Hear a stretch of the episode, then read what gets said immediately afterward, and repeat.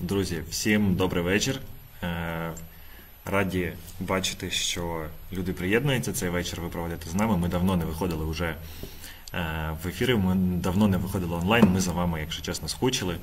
Сьогодні е, у нас цікава тема, як в принципі ми завжди стараємося підбирати для вас дуже цікаві теми, дуже актуальні теми. І влітку у нас, наприклад, теж з'явився. Е, проекти, такі як видатні українці, і де ми розказуємо про забутих, е, на жаль, або невідомих українцям людей. Е, і я часом жартую про те, що от зараз ми собі таку поставили ціль, як історичний ревізіонізм.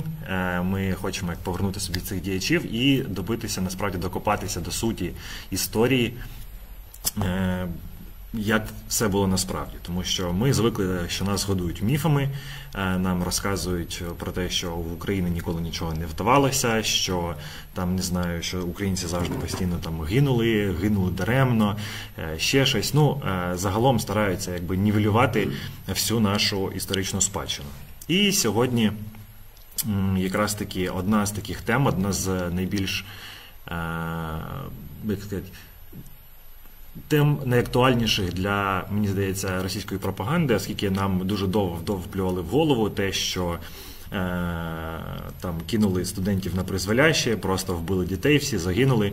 І навіть е, певний час, поки я не почав в цьому розбиратися, я теж в це вірив. Е, але потім вже почав розібратися, розбиратися, читати більше про крути.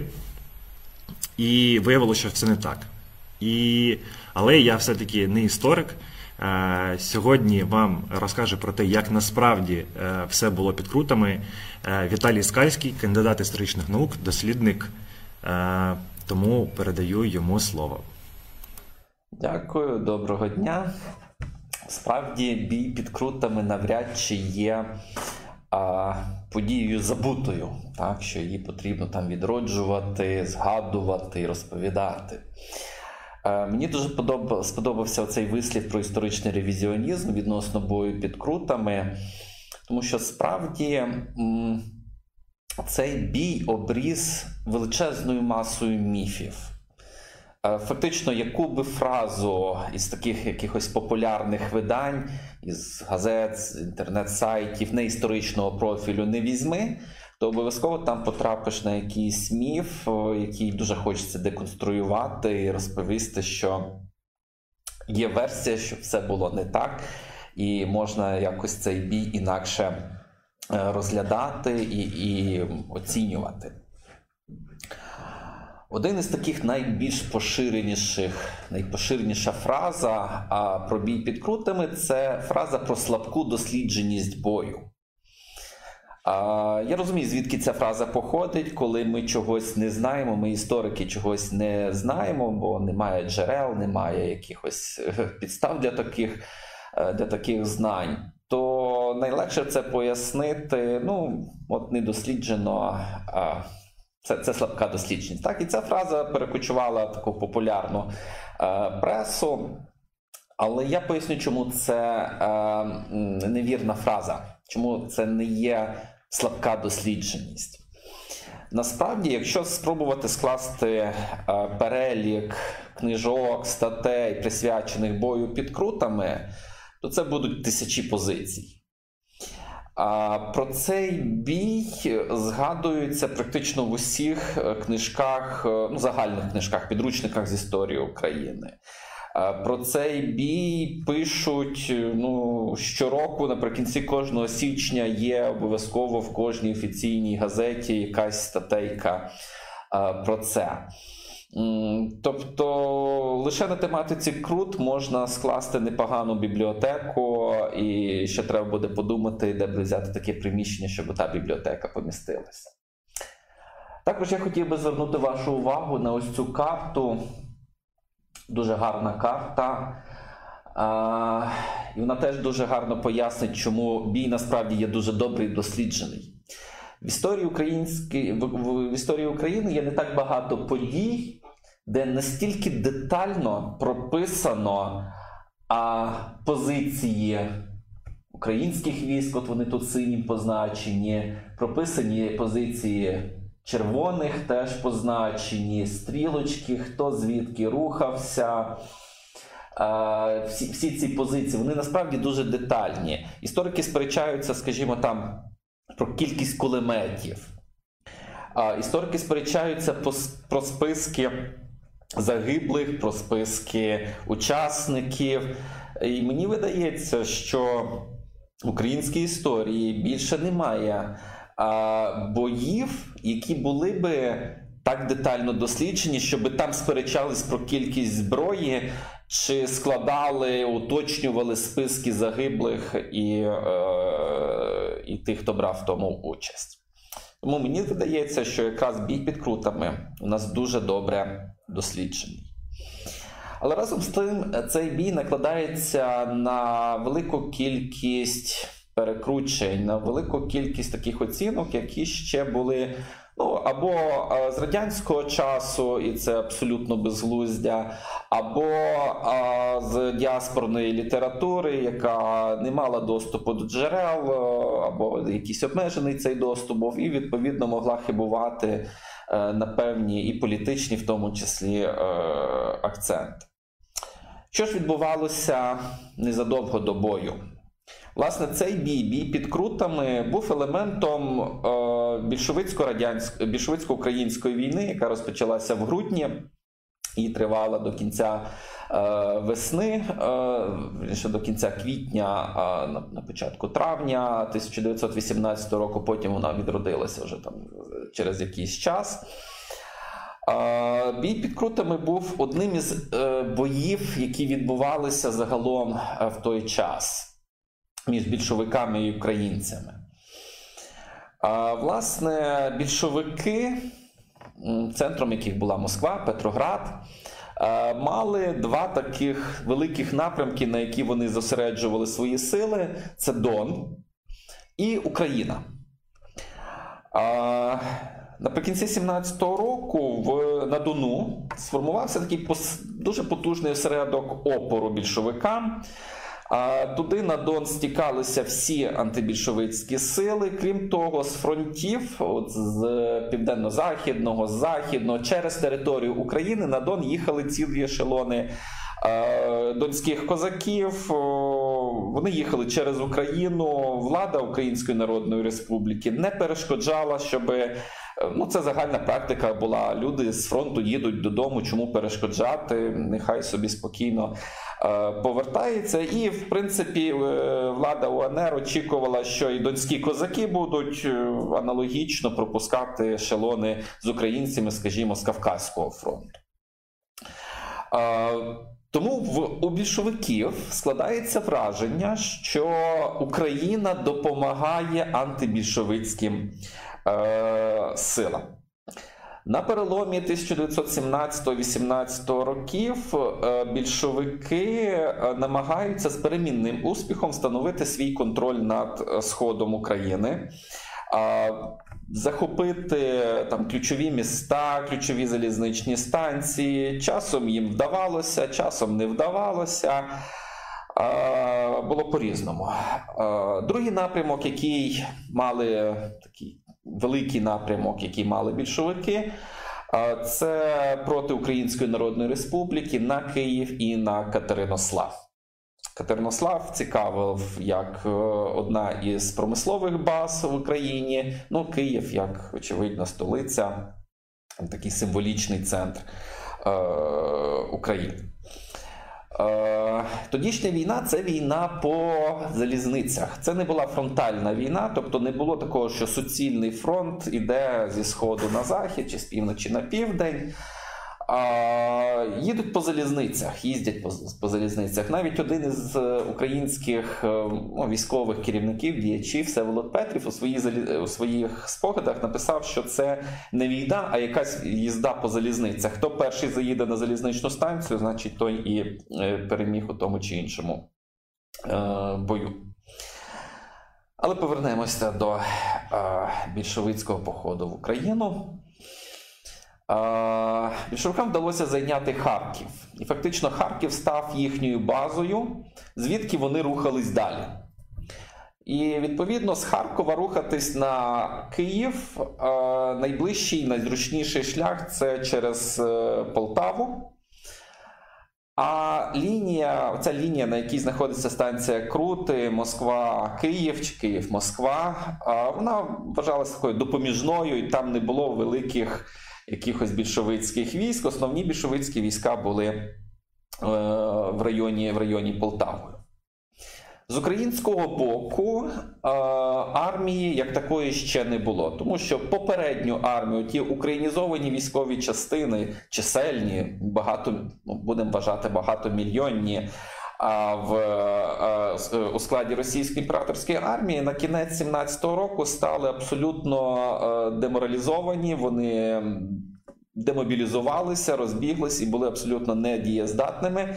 Тому, напевно, є правильним кроком, був правильним е, кроком рішення військового міністра Миколи Порша розпустити ці частини, бо воювати з ними було неможливо. Натомість е, формувалися такі добровольчі загони. От Симон Петлюра після своєї відставки з посади військового міністра. Сформував гайдамацький кіш Слобідської України, поформувалися е, загони вільного козацтва, інші якісь такі е, війська, ну, військові одиниці. Ну, от, власне, е, Збройна сила України тодішньої складалася з оцих е, добровольців. З Києва виглядало так, що основна небезпека для України якраз на Полтавському напрямку. І от у військового керівництва, скажімо, в командувача Київським військовим округом е, Шинкаря стоїть дилема.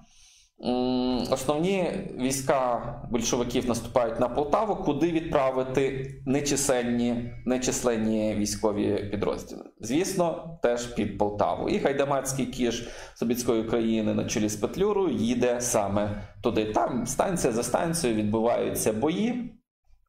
Е, сюди ж на в напрямку на Чернігів, на Бахмач.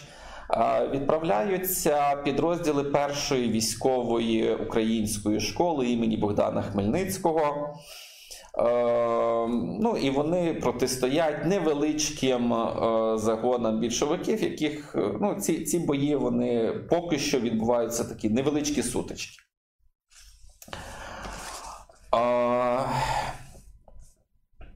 Більшовики побачили, що на полтавському напрямку їм доволі успішно протистоять.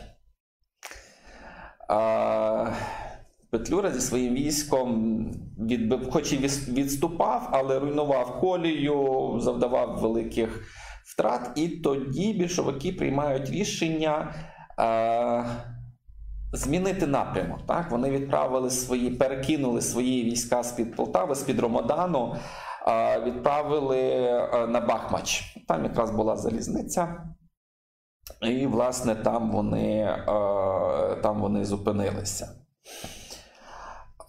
Тут під Полтавою продовжуються бої, власне, не під Полтавою, а під Гребінкою. Триденні бої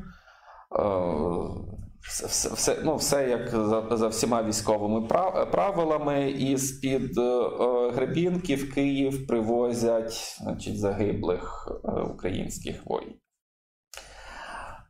Під Бахмачем у Бахмачі на станції Бахмач також стається е, бій.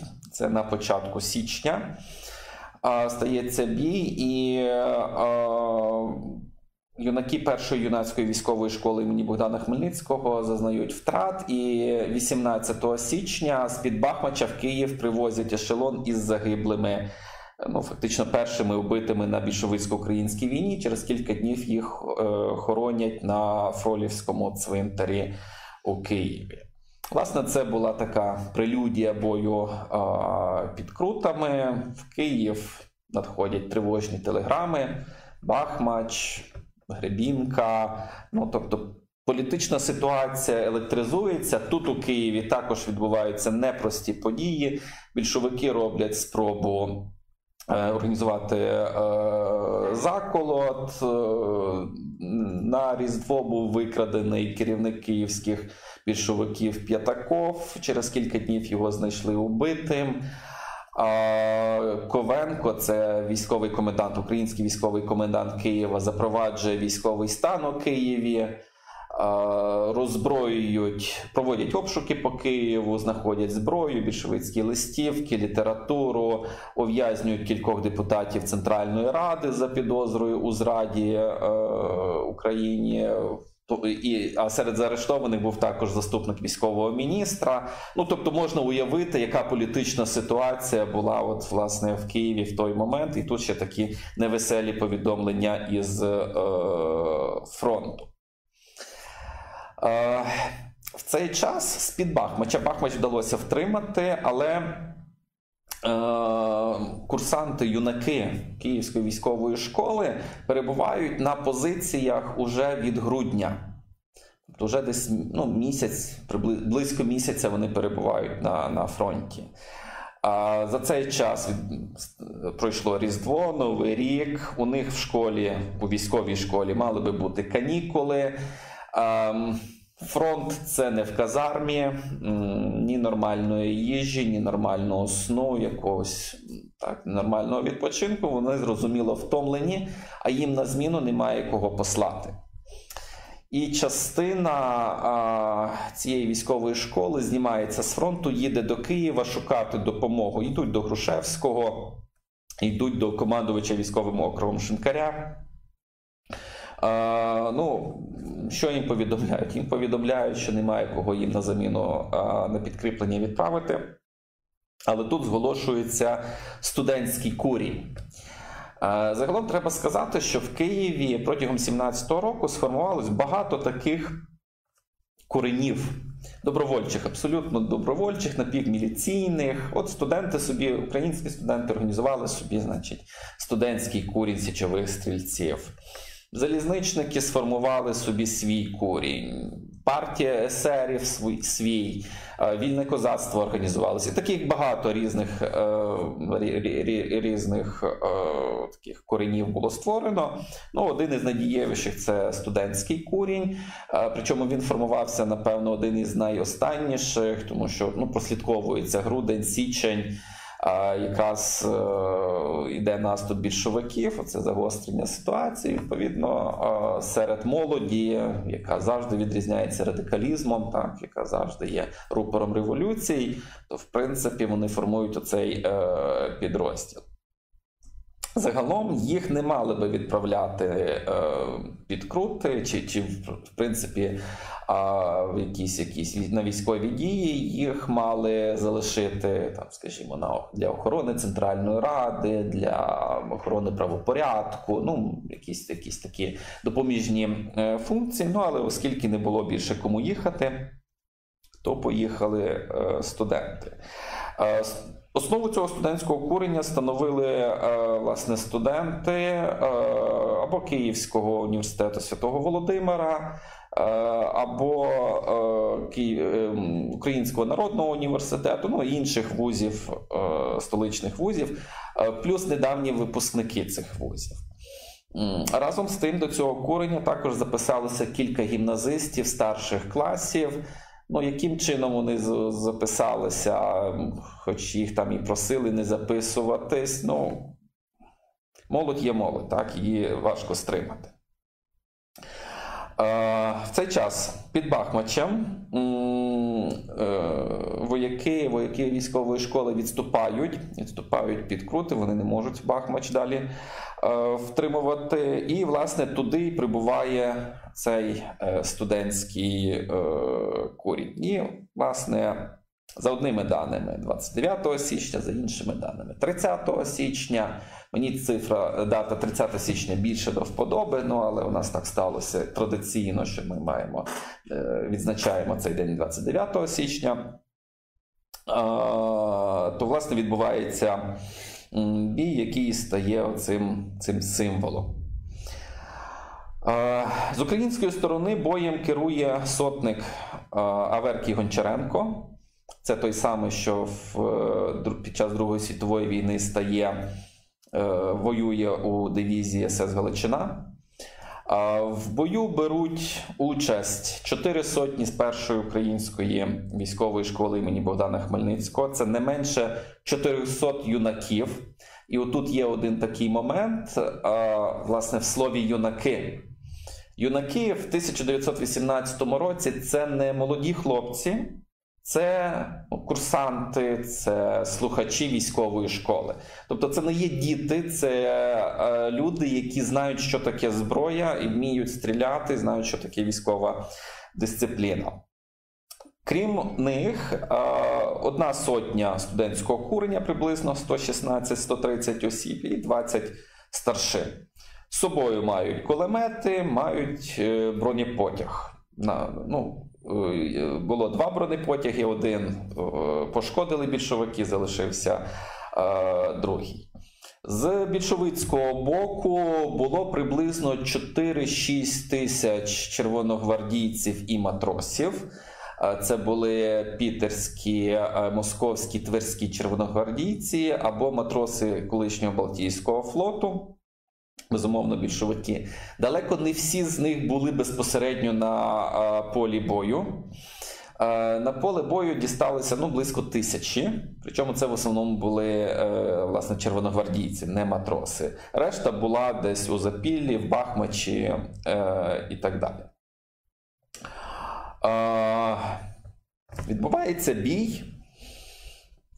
Під час бою є вбиті, є поранені, е, є зниклі безвісти. Всього таких вбитих, полонених, тих, що зникли безвісти, нараховували десь близько 250 е, осіб. Це безпосередньо під час бою. Українці в певний момент керівництво українського, української сторони дізналося, що в на наступній станції, станція Ніжин, де було кілька українських е, підрозділів, місцеві полки, які нібито були українські, оголосили нейтралітет. І оголосили, що якщо в місто вступлять е, більшовики, вони не будуть проти них воювати.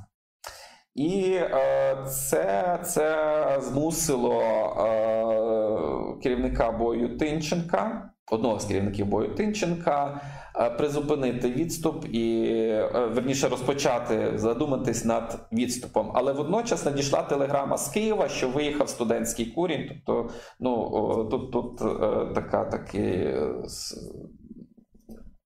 Вірніше так, студентський курінь вже був на місці. Так, а прийшла телеграма з і було ухвалено рішення, що треба відступати, бо якби е, в Ніжині перекрили залізницю, то напевно загинули б е, усі. До потяга не всі встигли дійти.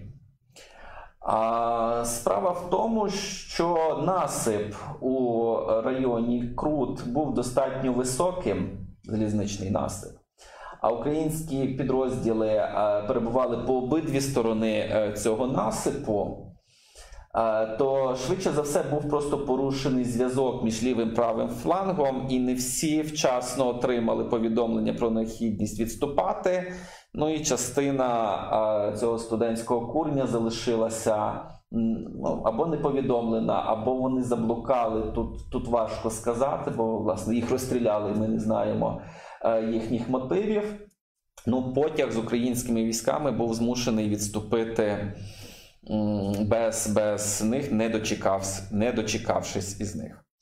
Ті, хто заблукали, нехай будемо вважати, поки що заблукали, вийшли на станцію тоді, на станцію Крути, тоді, коли там уже були більшовики. Е, оскільки цей бій ну, швидше за все тривав день, принаймні світловий день від ранку і до ночі потрапили на станцію вони вже вночі. То, очевидно, вони були втомлені, голодні, їхнє взуття вже їхнє ну, намокло, тобто вони втекти, банально втекти від більшовиків не, був, не могли. Відповідно, вони потрапили до полону. Кількість людей, які потрапили до полону, в джерелах різниця. Маємо від 15 до 50 осіб такі оцінки. Ну, за моїми особистими підрахунками, до полону потрапило 36 осіб. З них було два офіцери, решта козаки рядові. Цих двох офіцерів ув'язнили, і напевно, щоб проілюструвати, які вони, які більшовики є хорошими, їх відправили до Харкова. Разом з, з цими офіцерами до Харкова було також відправлено шістьох поранених які ну, власне, отримали поранення під час бою, а їх відправили в Харків до шпиталю. По дорозі е, двох офіцерів вбили, скинули з, е, з потяга, і їхні тіла потім знайшли вже е, українці. Шестеро, які потрапили, шестеро поранених, їх відвезли в Харків в Лазарет, але звідти вони втекли. Ну і в принципі потім, потім вижили. Е, з однією людиною, з одним полоненим, сталася якась дивна ситуація. Його врятував машиніст більшовицького потягу, сказавши, що це син друга машиніста. Ну тобто і забрав до себе е, в паровоз і таким чином, нібито врятував. Але на жаль, ми не маємо. Ми маємо тільки такі ну, дуже дотичні спогади, свідчення про цей випадок. Ми не маємо Ну, власне, свідчень цієї людини, не знаємо навіть, як її е, звали. Ну, а решта 27 були е, розстріляні тут на станції. Власне, оцих 27 ми і називаємо е, крутянцями. Є така історія дуже популярна, вона обіграна в кількох фільмах. Е, про, про цю історію дуже полюбляють розповідати, коли йдеться про бій під крутами. Про те, що один із е, полонених, Григорій Піпський, в момент розстрілу е, заспівав ще не вмерла Україна. Дуже гарний, дуже патріотичний, але такий міф. Власне, подібних історій про те, як перед розстрілом людина співає ну, якусь патріотичну пісню їм там, чи чи те, що для цієї людини важливе, то їх є безліч. Та? Навіть якщо згадати е, усі можливі російські історії про Другу світову війну, про радянських партизан, так і перед їхнім розстрілом вони обов'язково в цих розповідях там кричали або співали е, там, гімн Радянського Союзу, або щось щось таке вигукували. Там, Слава Сталіну, чи ну, що, що, що, щось таке. Так, а, Маємо інші приклади. Ну, У всесвіт, в світовій історії таких прикладів насправді є досить е, багато. Але тут цікавий момент от з Піпським. Знаєте, от е, хто міг у спогадах цей факт зафіксувати? Ну, Розстріляли ж людей. Так? Тобто з українців ніхто. Балтійські матроси чи Петроградські червоногвардійці на слух сприйняли би, що це ще не вмерла Україна, впізнали би цю е, пісню, і потім би десь у спогадах про це написали. Ну, теж виглядає дуже натягнутим і фальшивим. Е, насправді в українських спогадах є. Спів ще не вмерла Україна, але це відноситься до моменту від'їзду студентського курення з е, Києва. Тобто, от, от там справді цей момент міг би бути зафіксованим. Так? Ну, І це цілком логічно, що сіли в поїзд, і щоб веселіше було, заспівали. Е, це підносить якийсь е, патріотичний дух, ну, якісь якісь підбадьорює, так би мовити. Тому от їм співали, але не під час розстрілу, а під час виїзду студентського курення. Е, на Київ. Е, далі оцей потяг, що е, від'їхав від Крут, ну, відступав, проїхав успішно спокійно Ніжин. Про бої на цих ділянках, от про бій під Бахмачем, дізналися у Петлюри, і Петлюра терміново виїхав з під Ромодана в Київ, з Києва вирушив на е, в напрямку Бахмача, але було кілька проблем. Е, ну, Вже говорив я про складну політичну ситуацію в самому Києві. Е, плюс, знаєте, такі були прояви. не допустіть війни, чи, чи як це правильно назвати. Справа в тому, що залізничники на станції Дарниця оголосили страйк.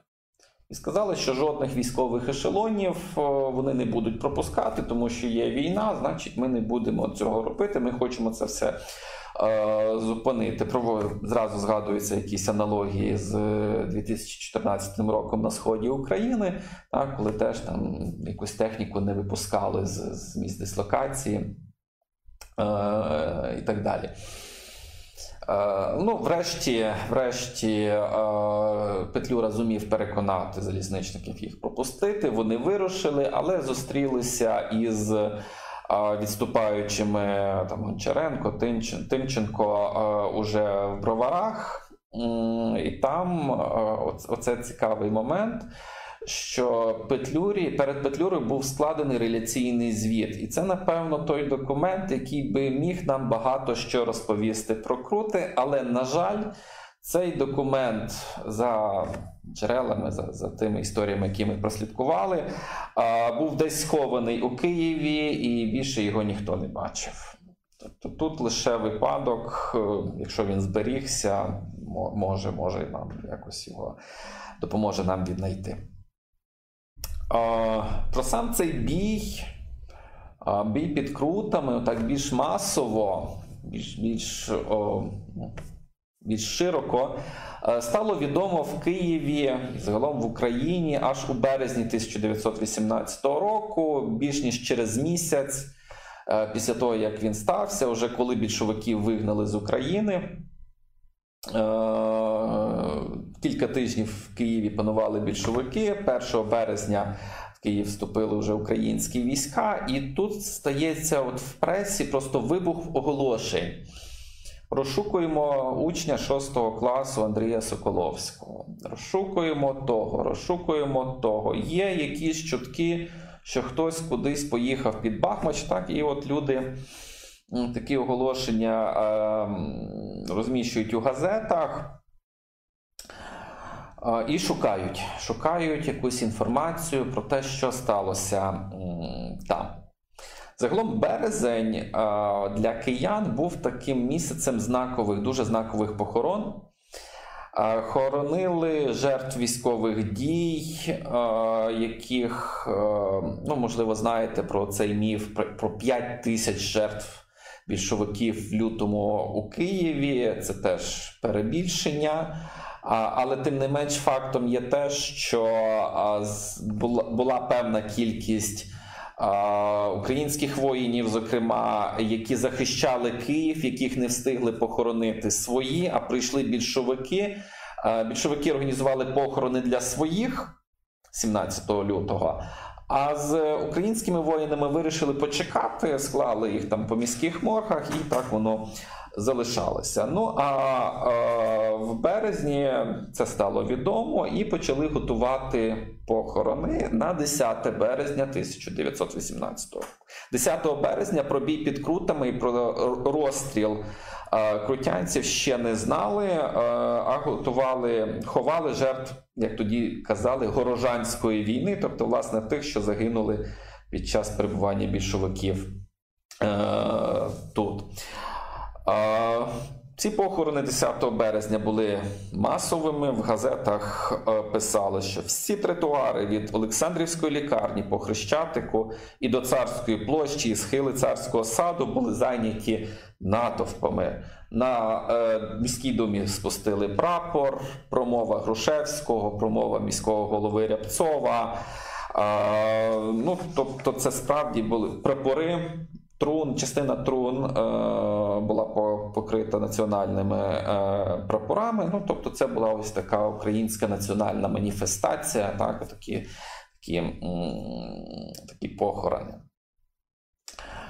Е, через кілька днів стало відомо про те, що сталося з підкрутами. Вияснилось, що загиблі там поховані власне, десь в полі біля Крут. 13 березня родичі, гурток родичів поїхав. Ті, хто були в Києві, ті, хто зрозумів, що там можна знайти своїх е, своїх дітей, е, поїхали туди. Е, цей процес опізнання перевезення тривав кілька днів. І відразу ж в газетах почали з'являтися імена загиблих. Спочатку вмістили газети некролог про Володимира Шульгіна, а це відома людина в українських колах. Це я буду трошки пізніше про нього говорити. Брат міністра закордонних справ Української Народної Республіки. За кілька днів появилися вже якісь повніші списки. Стали, стали писати, що будуть організовуватись похорони. Але в цих списках помітно, помітні розбіжності. То прізвища якісь перекручені, то якихось людей немає, якісь є. Е, Були, були серед тих, хто про кого писали, ну вже згадуваний мною Володимир Шульгін. Інший це Олександр Попович, е, такий діяч селянської спілки. Він був обраний головою повітової губернської е, повітової Сквирської повітової народної ради. Це аналог сучасної районної ради. Так? Тобто, фактично, ми маємо факт, що під крутами був розстріляний голова Сквирської районної ради. Так, якщо вже дуже дуже модернізувати, ну, народної ради, як на, на термінологію 18-го року. В пресі відразу е, з'явилася купа публікацій з критикою уряду. Ем, Крутян назвали жертвами урядової легковажності е, з таким певним, е, з певним секретом прописували, називали винуватців того, що сталося капітана Т і двох братів Б. Так, ну, повне прізвище чомусь не хотіли на той час е, називати. Ну, але треба сказати, що е, влада оперативно відреагувала, була створена слідча комісія, і вона працювала. Принаймні, ми не маємо повного комплекту документів цього е, цієї комісії, але маємо якісь такі уривки е, про те, що ну їздили десь у відрядження, у відрядження навіть ці е, десь вкрути в Бахмач, там якісь опитування проводили члени цієї комісії. Ну тобто, слідство велося. На жаль, результатів ми його цього слідства не маємо. Похорони бійців студентського курення відбувалися 19 березня е, на державний кошт. Це, це мала, мала рада ухвалила все це робити за державні е, гроші. Е, І дуже символічно, що в день похорону з будівлі Української центральної ради зняли герб Російської імперії, який там висів з 1911 року, з часу побудови тієї будівлі.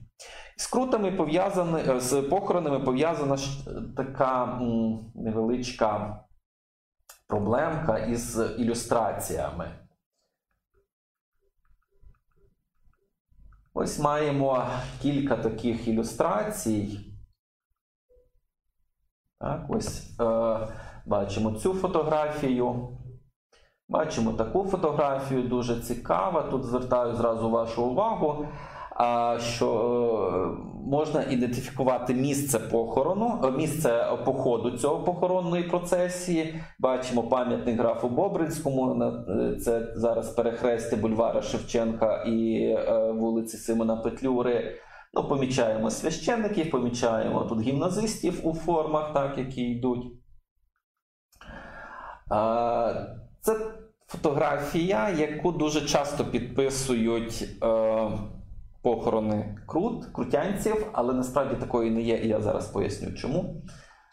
Це також е, фотографія, яка, яка підписана ще в 1918 році. На жаль, вона була підписана як похорони героїв з-під крут у Києві, але зазначена дата 10 березня 18 року. І ми ж знаємо, де поховані крутянці на Аскольдовій могилі. А якщо дивитись на цю фотографію, то києвознавці відразу впізнають Печерськ, тобто зовсім не по дорозі на Аскольдову могилу, зовсім в іншій стороні. Ну і ще одна фотографія з цієї ж серії, так само датована 10 березня. І от в цих трьох е, фотографіях останніх є, є одна проблемка. Ось тут зверху є напис Київ 10, е, ну, 10 березня 1918 року. І цей напис зроблений, вочевидь, ну або в день фотографування, або, або десь там в день друку цих фотографій. І, А ми знаємо, що 19-го у нас відбувалися похорони крутянців, а 10-го у нас відбувалися похорони отих жертв більшовиків, отих 100 а, вояків армії УНР. Тобто ось ці три фотографії. Ага, наступна фотографія так само. Отам вверху є та сама дата 10 березня. І ще одна фотографія. Ну, якщо її роздивлятися на особистому комп'ютері, то тут от внизу так само є напис, що це похорон жертв Горожанської війни, як тоді говорили, 10 березня і братське кладовище. А ми знаємо, що похорони 10 березня справді відбувалися на братському кладовищі. Тобто, цих три останні фотографії в жодному випадку не можна підписувати як похорони крутянців. Оці підписи похорон героїв з-під Крут в Києві 10 березня був зроблений а, в 1932 році, коли у Львові видавався літопис червоної калини. Там були статті спогади про крути. Поставили цю фотографію, вочевидь, помилившись і сприйнявши це як власне похорони крутянців. Натомість оцих дві фотографії це справді є похорони крутянців. Тому що ми бачимо, по-перше, ми знаємо, що був, е, була велась відеозйомка. Е, похорону, потім цей фільм влітку 18-го року транслювався, е, показували його в кількох кінотеатрах Києва. Виручені кошти мали піти на побудову пам'ятника крутянців. Ну і помітно, що ці фотографії зроблені практично з одного і того ж самого місця.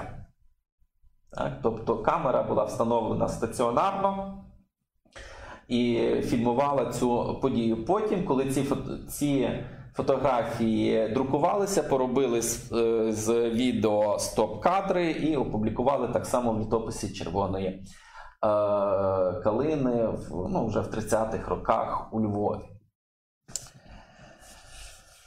Е,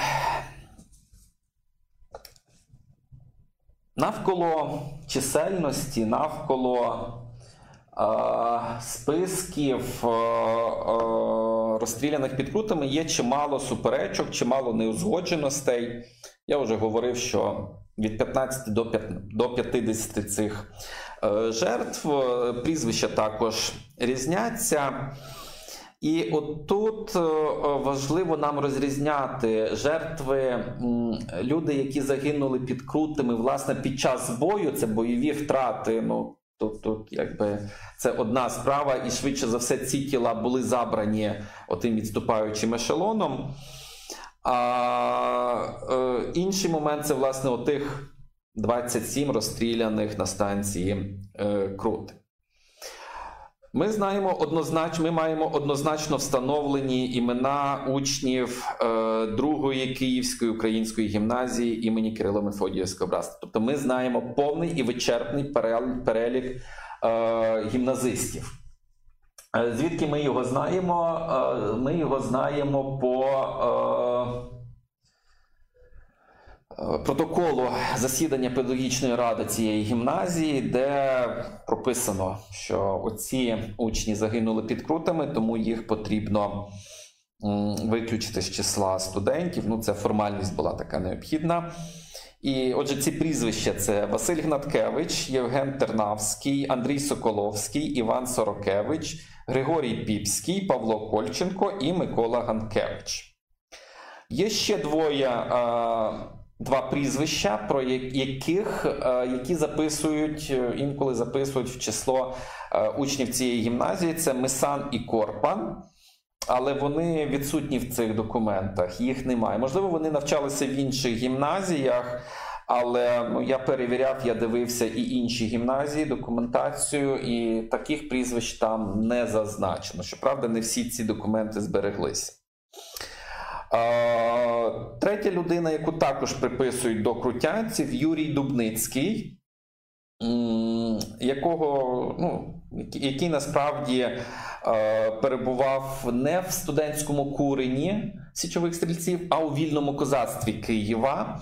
І він загинув 9 березня 1918 року у е, селі Синява. Там на цукровому заводі були був ну, заколот, бунт, і е, туди відправили вільне козацтво. Теж загинуло кілька десятків вільних козаків. Серед них е, Юрій Дубницький, гімназист у цієї другої української Кирило-Мефодіївської е, гімназії. Також встановлено, що серед розстріляних точно були Микола Божинський Бошко, Дмитро Лизогуб, Олександр Попович, Володимир Шульгин. Олександр Борозенко Конончук і Сидір Пурик Порикченко. Про них відомо трошки більше, ніж ім'я і прізвище, тому що ми маємо або некрологи, або якісь присвяти, статті меморіальні, або особові справи студентів Святого Володимира, де на одній зі сторінок зазначено, що він загинув під крутами. Ну там якась довідка видана про це.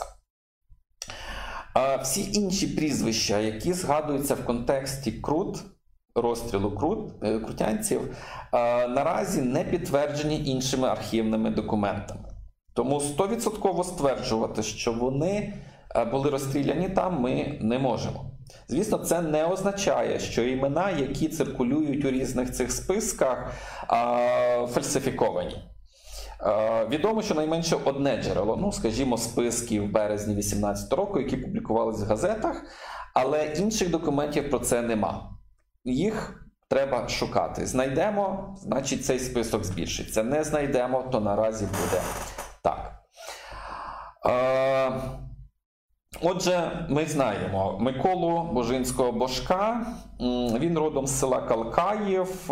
Зараз це Семенівський, ну можливо, вже не Семенівський район, це Полтавська область з дворянської родини, навчався спочатку в Лубенській гімназії, потім вступив на математичний факультет університет Святого Володимира е, у Києві. Цікаво, що він був заступником голови тимчасового виконавчого комітету об'єднаної народно-пролетарської організації лівих соціалістів України. Ну, тобто, геть десь був біля більшовиків за ідеологією.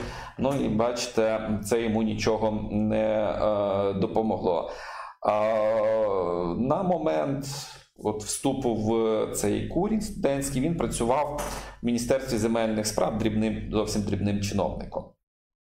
А, Наступний другий, про кого ми знаємо, це Олександр Попович. Йому на момент е, бою був 21 рік, родом із Золотоноші в Черкаській області. Вчився ж там же ж в е, Золотоноші в гімназії і в Київській політехніці. Був членом Української партії соціалістів-революціонерів е, в різних громадських українських організаціях, там таємний Червоний Хрест і е, так далі. Якийсь час перебував в, на Буковині. Теж теж там е, ну, працював е, от в районі в районі Кіцманя. Потім повернувся сюди в Київську губернію і вже в Сквірському повіті робив собі політичну е, кар'єру. І я я вже згадував, що він був обраний головою Сквирської повітової народної ради і був у списках кандидатів до українських установчих зборів. Тобто в нього була цілком цілком така політична, е, політична перспектива. Наступний це Володимир Шульгин, 23-річний син Якова Шульгіна, відомого історика, викладача.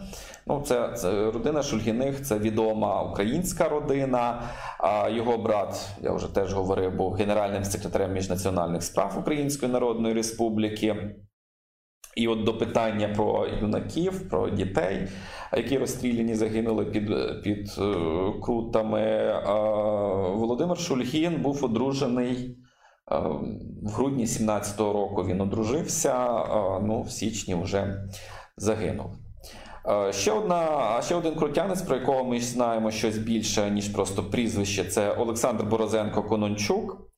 Е, родом із села Антонів е, в Сквирському районі зараз. Е, ну, Селянин, його батьки прості селяни.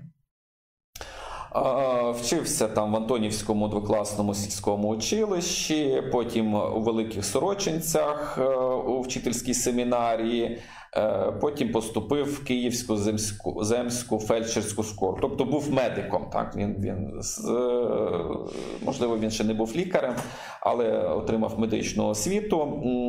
Воював, він був призваний до, на, на, під час Першої світової війни до війська.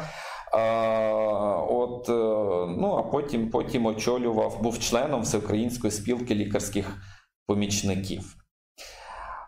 І ще одна людина це Сидір Пурик Пуриченко з села Саливонки Васильківського району. Він теж був фельдшером, працював у Могилеві Подільському, і потім, після вже загибелі, влітку 18-го року, там було навіть створено такий фонд пам'яті Сидора Пурика Пориченка. Вони там мали книжечки видавати і так далі.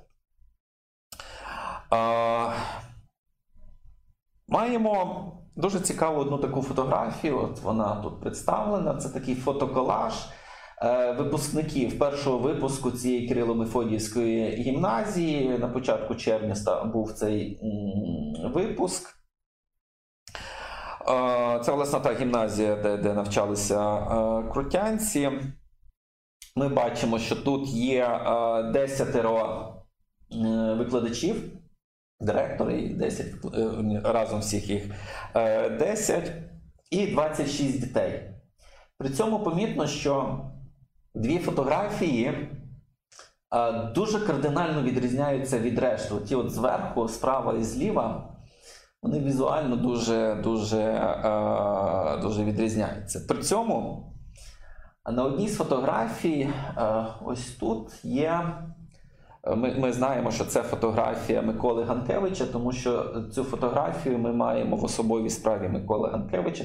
Це одна і та ж сама фотографія. І якщо подивитися, що з цього восьмого випускного класу під під крутами загинуло саме двоє: це Микола Ганкевич і Павло Кольченко, який, очевидь, зображений на тій фотографії, яка дуже відрізняється від е, решти. Серед розстріляних гімназистів часом згадують Миколи Корпана, про якого я вже говорив. Його ім'я з'являється у списках крутянців в 1944 році. Тобто, вже через 20-25 років після бою у краківському часописі Дорога, українському часописі Дорога, з'являється така замітка: Крутянин Микола Корпан. Ну і його фотографія. І описується, що е, Микола Корпан, село Тяпче коло Болехова, тобто на Галичині. Е, ну, Там не, немає жодних деталей. Додається, що теперішня родина національно несвідома, про нього нічого не хоче розповідати, повідомляти. Ну і на тому, в принципі, е, усе. І відтоді ця фотографія і Микола Корпан функціонує у списках і потрапляє в популярний в популярний такий е, дискурс простір. Е, маємо ще одного крутянця Миколи Лозогуба, дещо проблемне. Е, його ім'я відомо із присвяти у книзі Син України. Автор цієї книжки Валентин е, Отамановський. Е, ну, Описує там біографію, що Микола Лизогуб народився в селі Горинці Кременецького повіту ну, біля Кременця, рік е, і так далі. І в тій присвяті написано, що він навчався, він з Валентином Антомановським навчався в одній гімназії в Києві в п'ятій е, державній гімназії, і коли я піднімав ці справи по п'ятій гімназії. Валентин Тамановський там є, а Миколи Лизогуба там немає. І це викликало певні такі ну, сумніви, чи справді чи справді Микола Лизогуб був під крутими, тому що його немає в списках, які були оприлюднені от в березні 2018 року у газетах. Ще один крутянець, якого, про якого згадують, це Іван Сорокевич. Е, які, ну, якого часто згадують разом з Григорієм Піпським, тому що вони нібито разом з Галичини. Ну, Піпський підтверджено, що він з Галичини, є могила його батьків, ну тобто з цим проблем немає. А от з Іваном Сорокевичем є питання. Йому приписують аж три місця народження: село Уйковичі, Боднарка і Олешичі. Йому приписують батька священника, якого вбили в 1945 році під час е, польсько-українського етнічного конфлікту. Але жодних документальних підтверджень про це у нас, у нас немає. Ну і ще одна цікава історія, е, яку, напевно, всі чули. Про те, що нібито під час розстрілу. Е, Два друга, два Володимира, Володимир Шульгін, Володимир Наумович обійнялись. Їх так е, розстріляли, разом в обіймах поховали. Спочатку під крутами, потім е, в березні вже перенесли на Аскольдову могилу. Ну а потім в 30-х роках, коли ліквідовували кладовище на Аскольдовій могилі, е, перенесли їх, нібито перенесли на Лук'янівське кладовище. Є кілька фотографій цього Володимира Наумовича, але є проблемка. Джерела говорять, що Володимира Наумовича поховали на Аскольдовій могилі 9 грудня, а не 19 березня, власне, коли ховали всіх крутянців. Друга проблемка в тому, що є некролог про не один некролог, багато некрологів про Володимира Шульгіна. Е, є багато списків різних, але в тих списках і в тих некрологах ніде немає жодної згадки про Володимира Наумовича. От е, питання в тому, чи тодішні журналісти, чи родина Шульгіних, наприклад, а пропустила би оцей момент в некролозі, що ну, розстріл, обійми, розстріл і спільне поховання. І ну, дивно, що про Шульгіна є некролог, і там немає згадки, хоча б якоїсь, хоча б дуже дотичної, про Наумовича. Взагалі ніякої. І це є є, є велике, велике таке питання. Тому мені видається, що Володимир Наумович. Е, насправді загинув не ну, можливо під крутами, але насправді загинув а, десь на початку грудня, коли 18-го року, коли відбувалися сутички між військами директорії і гетьманськими військами. І ми маємо дуже цікаве таке повідомлення штабу Верховного головнокомандувача, тобто гетьманських військ, від 9 грудня 2018 року. Я повністю зацитую, воно коротеньке. Ніч на фронті під Києвом і в самому місті минула спокійно. Під крутами йде бій з повстанцями. Тобто, цілком можливо, що Володимир Наумович загинув, захищаючи столицю та гетьмана від повстанців директорії.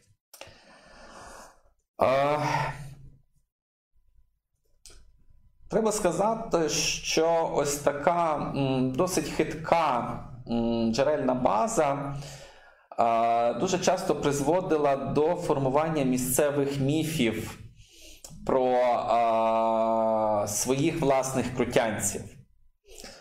Дуже часто, ну знаєте, як от е, з центру там президент видав указ відзначити День Крут. На місця, на районні адміністрації пішли листи виконати. І в районній адміністрації сидять і думають, а що що ж нам зробити, що ж таке провести? Ну, не їхати ж в Крутич, не їхати в Київ. Треба десь квіти, якийсь е, вінок покласти, да? треба якесь вшанування організувати. І е, на цій хвилі в пошуках е, ідей виникають, виринають різноманітні історії. Родинні історії про те, що нібито в їх родині хтось загинув під крутами. Таких історій безліч, їх десятками є. А, Цілком можливо, що в певній частини цих родинних історій є сенс в тому плані, що, можливо, хтось загинув і під крутами. Але проблема в тому, що протягом усієї української революції, протягом усіх 17, 18, 19, 20, 21 років відбувалося безліч боїв. І, власне, петлюрівці, так, в лапках війська, вояки армії ОНР гинули всі ці часи. В радянський час згадувати, що твій там родич воював в армії Петлюри, а хтось там ще й загинув, ну це було небезпечно для самого себе, і відповідно це забувалося. Тому деталі вже минуло більше ста років. Тривалий час все це витиралося і припинялося, так не не, не дозволялось про це говорити. А, І тепер, коли ми говоримо виключно про крути, то а, люди згадують, знають, що ну так, в ті роки хтось там за петлюру загинув і приписують це крутам. І треба дуже уважно до всіх цих історій ставитись, перевіряти. Є якісь метричні книги, є якісь інші документи, е, е, є довідники по по вояках армії ОНР, ну правда, здебільшого по вищому офіцерському складу. Але зараз запущений проєкт е, імена самостійної України, де поступово наповнюється ця база. Там перевірити. Можливо, ваша хтось із вашої родини загинув не під крутами, а десь десь в якихось інших е, боях і в інших. Е, в інших, а можливо, і під крутами і це буде добрий добрий такий внесок е, до цієї історії. Ну що ж, я напевно на цьому зупинюсь і з радістю почую запитання і дам на них відповіді. Да. Е, дякую за таку класну дійсну інформацію. Е, є багато питань у нас в коментарях від наших слухачів, і деякі з них вже на деякі з них ви вже відповіли, але е, є такі, що ну, я не можу не задати. І от перше питання е, задає, задав Михайло Стрижка. Наскільки вишколеними були ці добровольчі курені і студентські курені, зокрема? Дивіться, основний тягар бою під крутами винесли е, юнкери, юнаки Київської військової школи. Вони були достатньо вишколеними. Вони знали, що таке зброя, і знали, як стріляти. Е, студентський курінь, звісно ж, оскільки його не особливо готували до е, якихось бойових завдань, їх готували швидше до такої суто декоративної функції, так до охорони, е, то звісно їхній рівень вишколу був, був достатньо низьким. Кілька днів строєвої підготовки, щось там показали, як заряджати, перезаряджати. Ну, таке. А щоправда, тут треба ще сказати один такий момент: часом закидають. Що крутянцям дали якісь там гвинтівки 1896 року виготовлення, що вони дуже старі, причому це вони були дістані вже з якихось запасників, тобто не, нібито неефективно. Але е, стояв вибір, у керівництва стояв вибір. Або дати таку зброю, або не дати жодної. Ну, напевно, вибір був очевидний.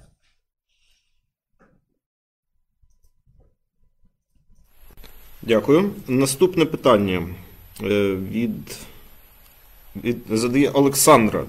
Яка подальша доля учасників бою під крутами? Різна, надзвичайно різна ця е, ця доля. Багато хто залишився в армії воювати, продовжував цю кар'єру. Ну, Хтось загинув, хтось е, виїхав на імміграцію, хтось залишився в радянській Україні. Є приклади успішних людей, наприклад, Юрій Вороний і його його дружина. Він отримав медичну освіту і навіть зробив одну із перших пересадок, здається, печінки людині. Ну, Тобто, це був досить такий прогресив, це в 30-х роках. От, Ну і потім він зробив багато що для медицини в галузі трансплантології. Е, є уже згадуваний Аверкій Гончаренко, який виїхав в еміграцію, потім увійшов до дивізії Галичина під час Другої світової війни. Ну тобто, е, насправді таких історій є досить багато. Багато їх опубліковано. Зокрема, на сайті Історична Правда є стаття пана Юзича, яка так називається Ті, хто вижив. Можна там почитати, подивитися.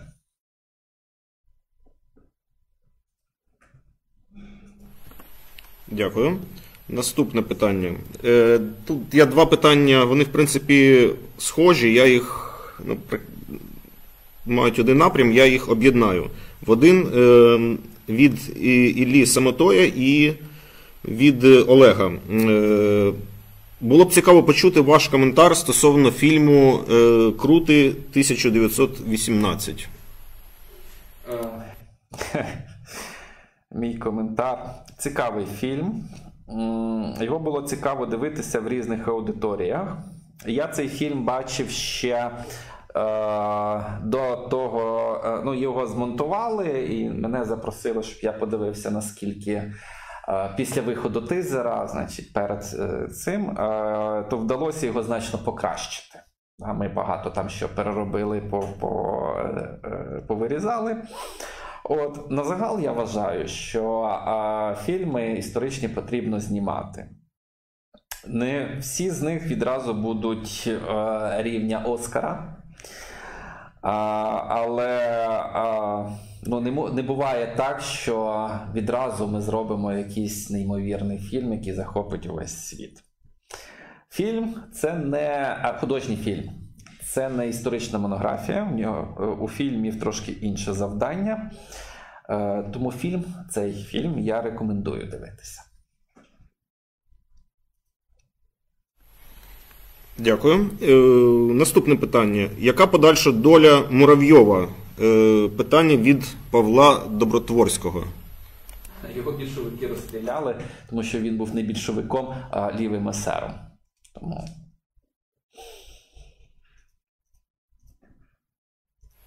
Дякую. І ще два питання. Я об'єднаю в одне. Е, Від е, Тетяни без прізвища і Галини Недашківської. Е, Чому саме цей бій настільки міфологізований, і який найбільш міфічний міф про крутянців вам доводилося чути?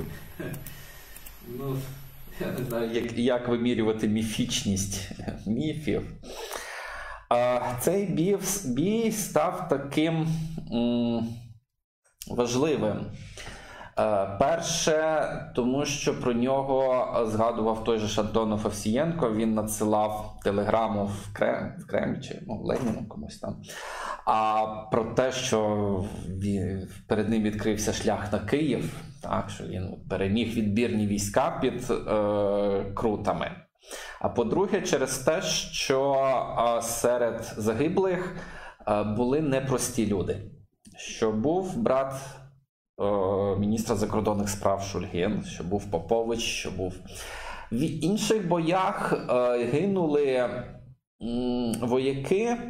Ну, діти селян, діти робітників, діти якихось пересічних людей, про яких ну, якусь пам'ять тримали там родичі, можливо, друзі, ну, якийсь там час, рік, два, ну, ну 10 максимум. Ну, батьки, напевно, довше.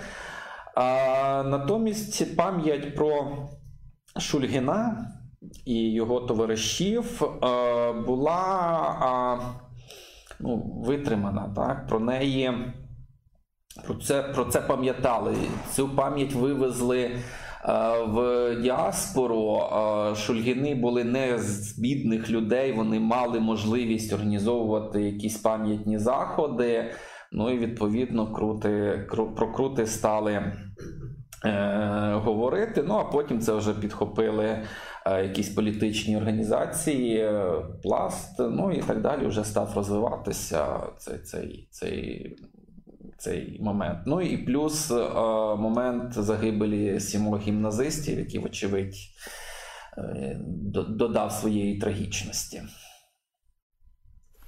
Дякую. І, мабуть, останнє питання Е, від Юрія Гончаренка. Як описувався бій під крутами за часів Української держави, і чи згадували про нього в ті часи взагалі? Е, кос- комісія по розслідуванню бою пр- продовжувала працювати за гетьмана Павла Скоропадського.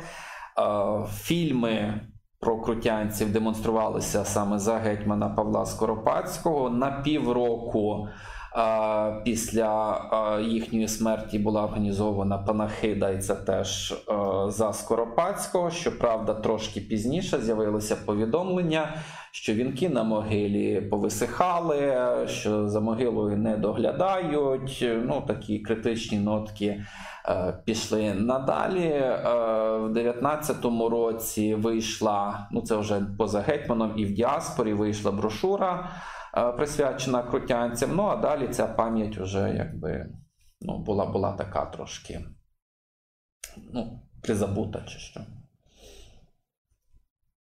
На річницю бою ніяких заходів не відбувалося.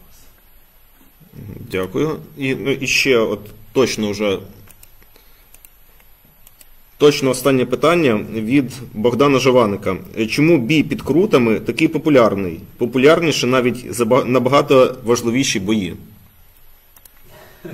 Ну, частково я вже дав відповідь. Так, ну напевно, а, просто протягом отих ну, скількох там кількох десятків років, а, поки радянська влада була. То цей бій, ну і наступні роки, цей бій був таким дуже гарним ну, мотиватором да, для, до боротьби проти е, радянської влади для діаспори. Він дуже гарно спонукав. Про нього збереглись, збиралися якісь спогади, тому його можна було якимось чином ну, описати. Да? Можна було якийсь реферат прочитати, статтю якусь написати, фотографії якісь були. Тоді, скажімо, як е, ну, бій під селом Макошине, ну, ми й досі нічого про нього не знаємо. Так, а під крутами він просто став символом цього спротиву, символом боротьби України.